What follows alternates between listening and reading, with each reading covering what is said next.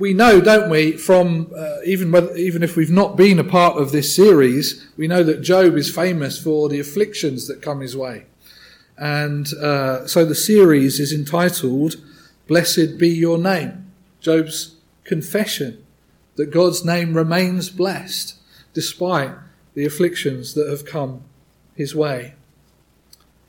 But we know, those of you who have been on the journey, know that his mood changes, that his uh, sense of uh, feelings change. At times he's lamenting, uh, even charging God with, uh, with wrong. At other times he extols his hope in the very same God. So as we read this challenging chapter, chapter 30, um, I want to ask the question since Job is struggling to know that God is carrying him, do you know God carries you? Do you know that He is carrying you through your life? It's been four weeks since the last time we heard from our long suffering friend, Job. He's been patiently waiting as the season's festivities have come and passed us by. And I hope that your Christmas and New Year season reminded you of the long awaited hope of all the years, the Son of God, born of Mary the Virgin, born in humility, soon to have to flee the coming persecution of evil King Herod in order that he might live a humble life of service to his people. A people who had, in general, little interest in him for the true purpose for which he came. Most of them were perfectly happy in their existence. I'm all right, Jack. We just need a strong ruler to overthrow the Romans and restore the privilege and glory deserved by the nation of Israel. The privilege and glory that we deserve. I wonder if you can hear the masses today saying similar things, making the same demands of our government. If only the government did this or that. And if people were to ever consider believing in a God, well, he would surely have to do a much better job of sorting out the misery afflicting the planet, wouldn't he? A planet that humankind is fast ruining. Well, apparently. Surely there's no God involved. If there was, he's not listening to us. And he doesn't care, apparently, about the suffering of the world. Perhaps you've heard such complaints from colleagues at work or even family members who think that you're a religious nutcase. Well, friends, we can be thankful tonight that we have a God who is absolutely interested in the future of mankind. Our future. Your future. So much so that he sent his son on a great rescue mission to identify with the greatest of sorrows and to take the burden of our sin on his sinless shoulders. The question is not whether God is concerned, but whether or not you know that he cares for you enough to carry you through every season of the soul, both through times of elation and joy and times of dejection and exhaustion. Come with me to Job chapter 30.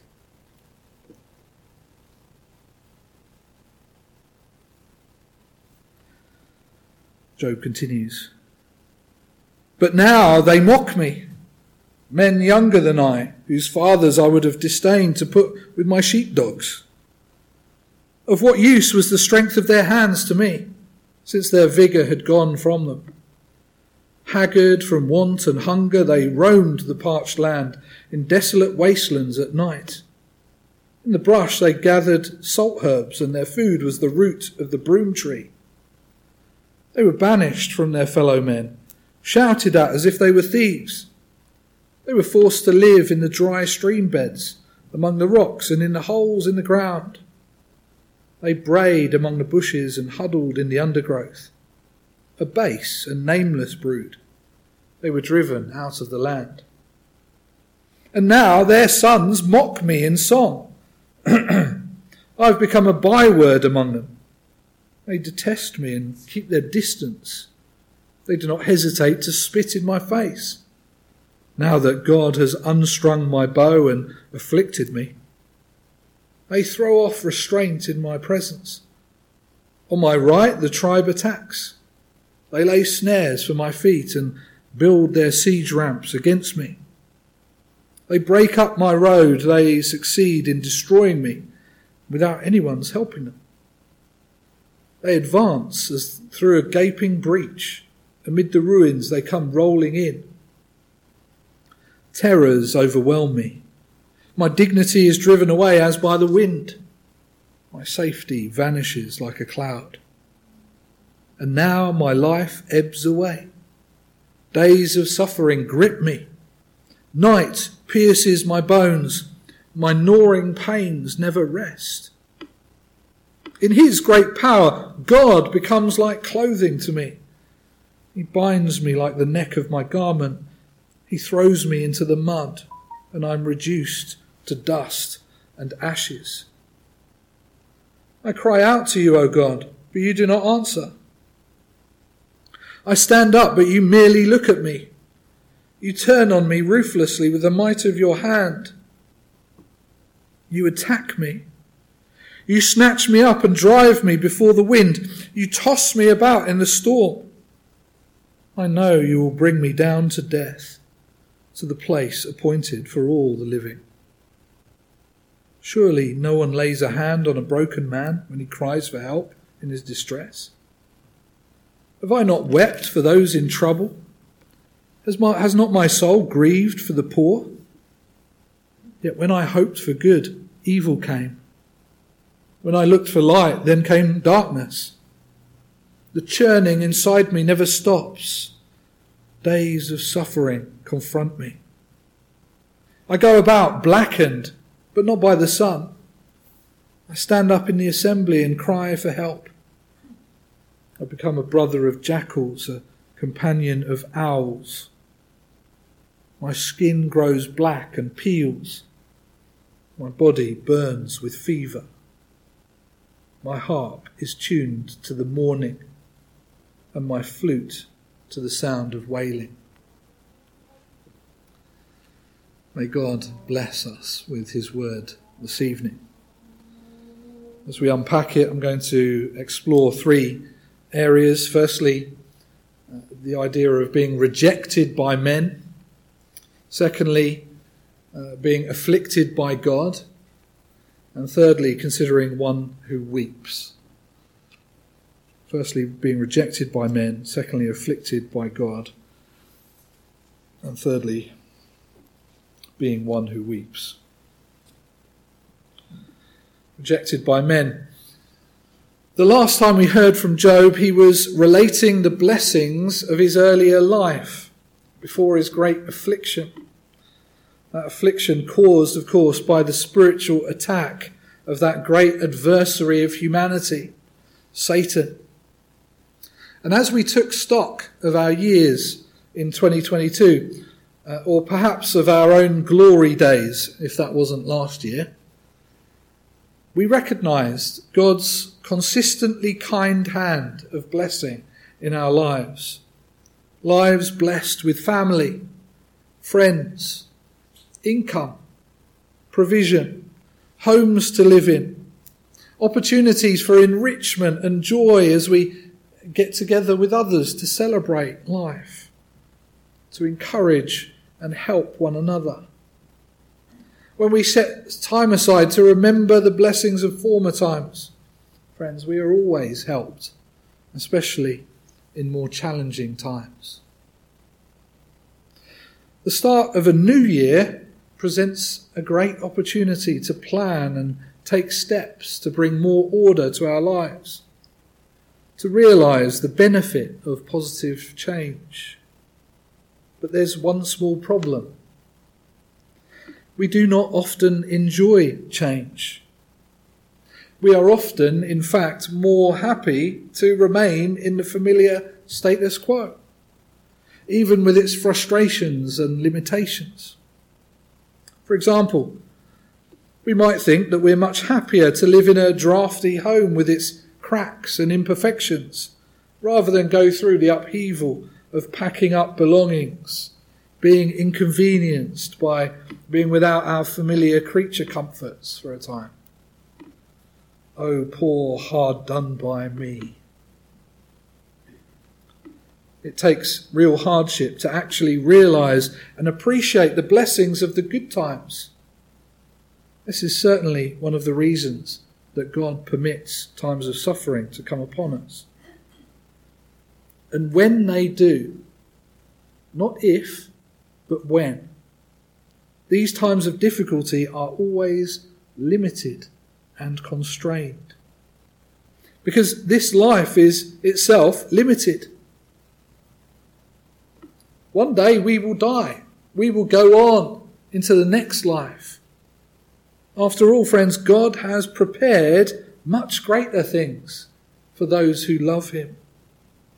As Isaiah the prophet says in Isaiah 64, verse 4. And as the Apostle Paul would later quote, What no eye has seen, nor ear heard, nor the heart of man imagined, what God has prepared for those who love Him. The question is, do we love him? Well, do you? Peter, the leader of Jesus' disciples, who was famously asked this same question repeatedly by our Lord, as he graciously, if painfully, restored him from his denials. Most of us, thankfully, do not face such obvious situations where we deny our Lord with our lips. But how do we deny the Lord with our actions and our lifestyles and our priorities? Are we more in step with the world than we are with the Spirit of God? Paul encourages the church of Galatia to get in step with the Spirit of God, as is right for Christians. Are we more in step with the world than we are with that Spirit? If so, the witness that we bear about the wonderful grace of the Lord who made us and saved us may not be as crystal clear as we would like. And so the Lord disciplines the one he loves. And he chastises every son whom he receives. Hebrews 12, verse 6. Did you hear that? The Lord chastises every son who he receives. So, what makes us think that we are exempt from chastisement? Brother Job, what makes you think you should escape the trials set before you? Do you want to enter into the blessings of God? Do you want to discover the wonders of those things the living God has prepared for those who love Him? The problem for us, and it's a big problem, is that in our natural state we do not love God. And consequently, we have no right to the wonderful things that God has prepared. Until we realize that God is holy beyond our comprehension.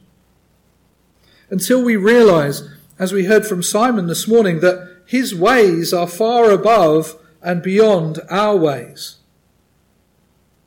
We will never even approach the road that leads to the temple courts. Never mind even entering the temple courts. Until we realize that we are outcasts, worthy of destruction, we will never appreciate the degree of suffering that our perfect Redeemer endured for us. You see, God's word says that God chastises every son who he receives. Jesus, the firstborn son, was also chastised. Not for his own sin. We deserve our chastisement. Jesus was chastised for our sin. The sinless Saviour, the Lord of all creation, entered into our mess to sort it out. That's why Christmas is so wonderful. That's why the gift of God is so amazing. Because He, the perfect Holy One, enters a world completely trashed and messed up by us. Praise God. And yet, did we receive Him? No, we rejected Him. Job, in chapter 30 of his book, is appalled to the level to which he has sunk. Following these disastrous afflictions that have come upon him, he struggles to see how he deserved it. And his friends, those he hoped would reassure and console him, have abandoned and judged him. As we heard from Simon this morning, we do well to judge ourselves rightly first. Are our lives really and truly so upstanding and spotless? Do we really love God? Or do we love the privileged lives and the respect that we get in the marketplace? Friends, may our rejection and our suffering lead us to consider the one who we had rejected, the one who suffered and died for us let us look upwards and not downwards. Have you ever wondered why the Bible asks the question, Why are you so downcast, O my soul? Psalm 42, verse 5. Christ, the suffering servant, calls us to look upwards. Christ, the one who was afflicted by God. Job tells us that having previously had such a blessed and privileged life, now knows days of affliction. Verse 16. These days have seized him. They have made him a prisoner of misery. His life has been completely turned upside down. But as we heard earlier on in Job's discourses, for example, just back in chapter 28, Despite his misery and his affliction, Job knows where wisdom and help is found with his God, his Creator, and his Redeemer. So affliction needs not be the end game for us. Frequently, God does not intend that to be the case. He is a loving God. Instead, God may be using affliction, first of all, to win a soul to himself or for those God knows and loves already, he uses affliction to sanctify and prove us.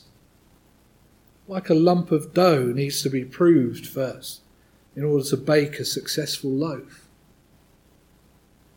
So we need to grow and have the dross and undesirable inclusions removed from us by a process of refinement.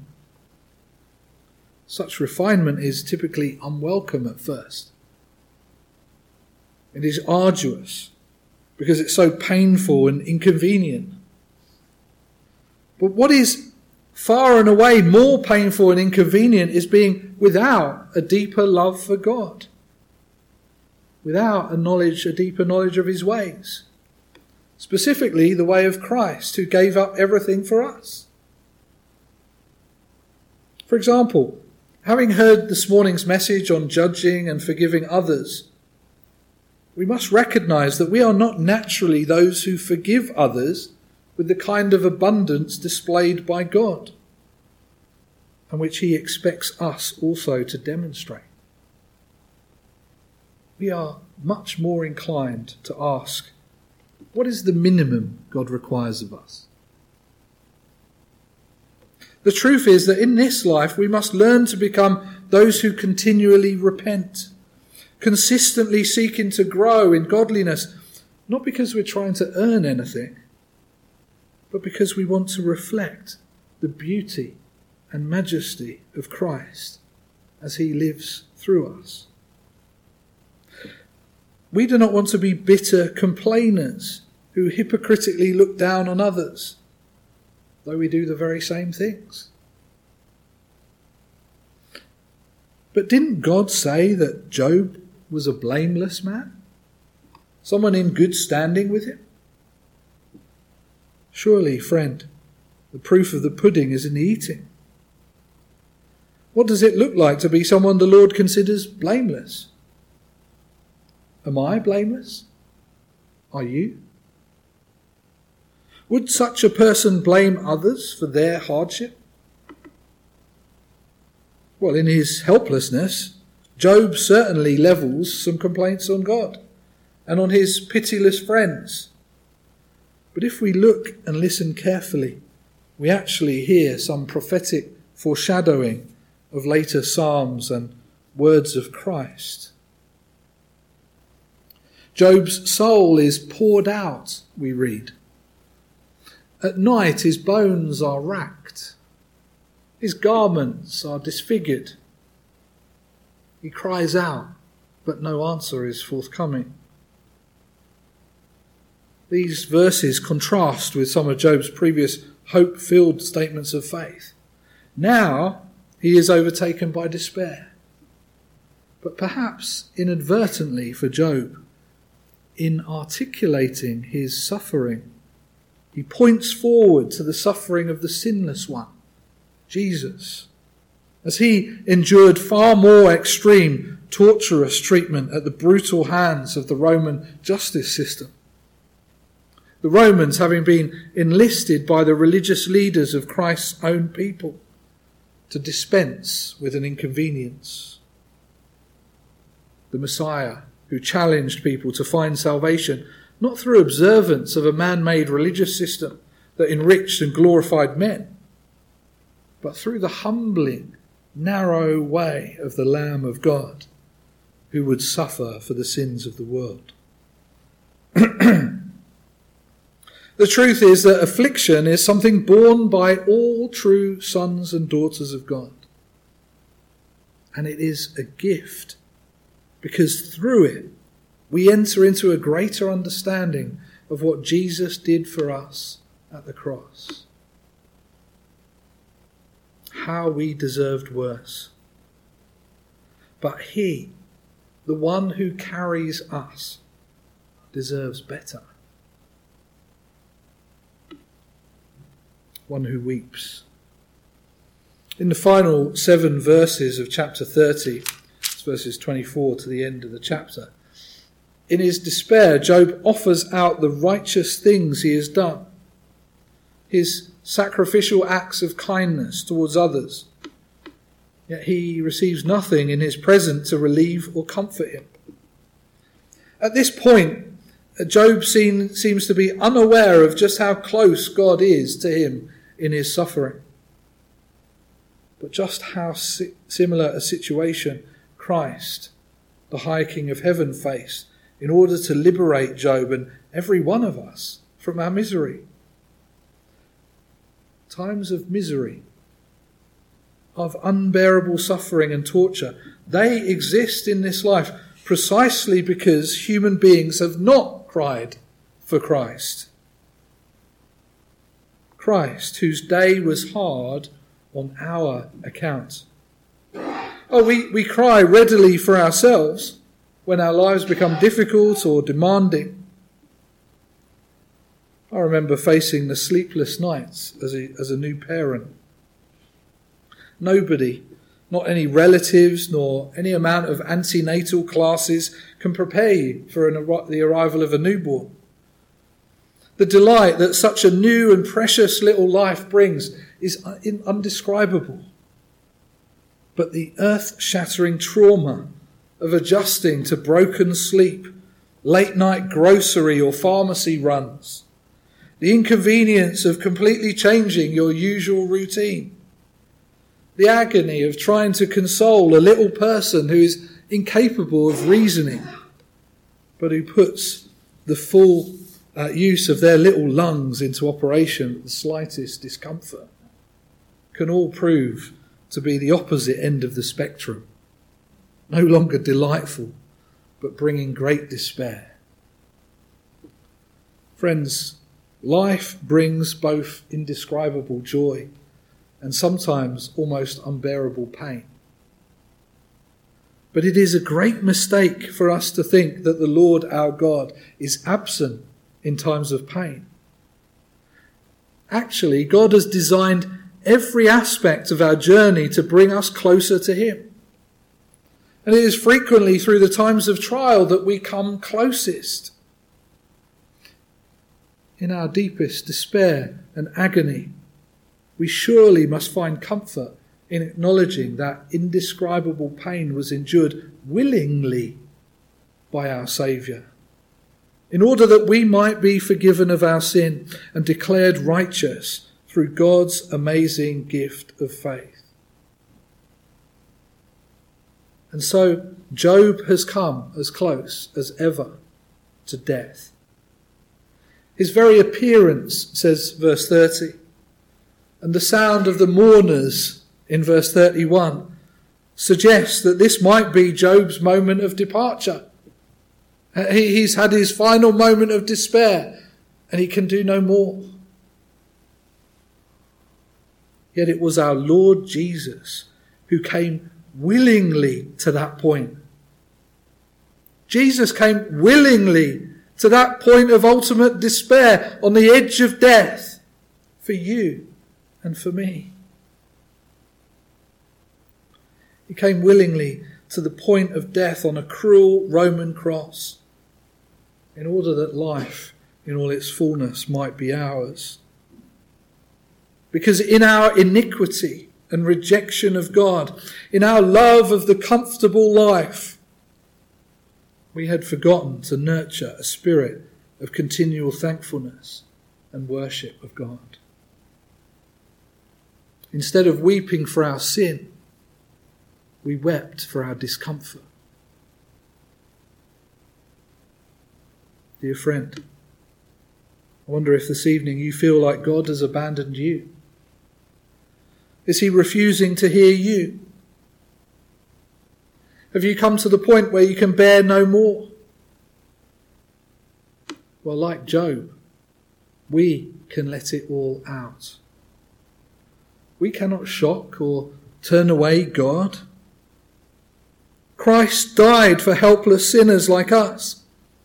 He came to right our wrongs and to make new what we have done our best to destroy. So, even in our misery, friends, let us humble ourselves so that at the proper time he may exalt us, casting all our anxieties on him because he cares for us, said Peter. Friends, when we are rejected, let us remember how Christ was rejected. In our affliction, let us remember Christ's afflictions. And as we weep, let us remember Christ weeping for Lazarus and for us. Despair will not overtake us if we are children of God. He will sustain us. As the famous poem, Footprints in the Sand, by Mary Stevenson reminds us. It is often only later on that we recognize that the single pair of footsteps through the sand were His as He lovingly carried us through our most difficult and challenging moments. So we bow our heads in prayer.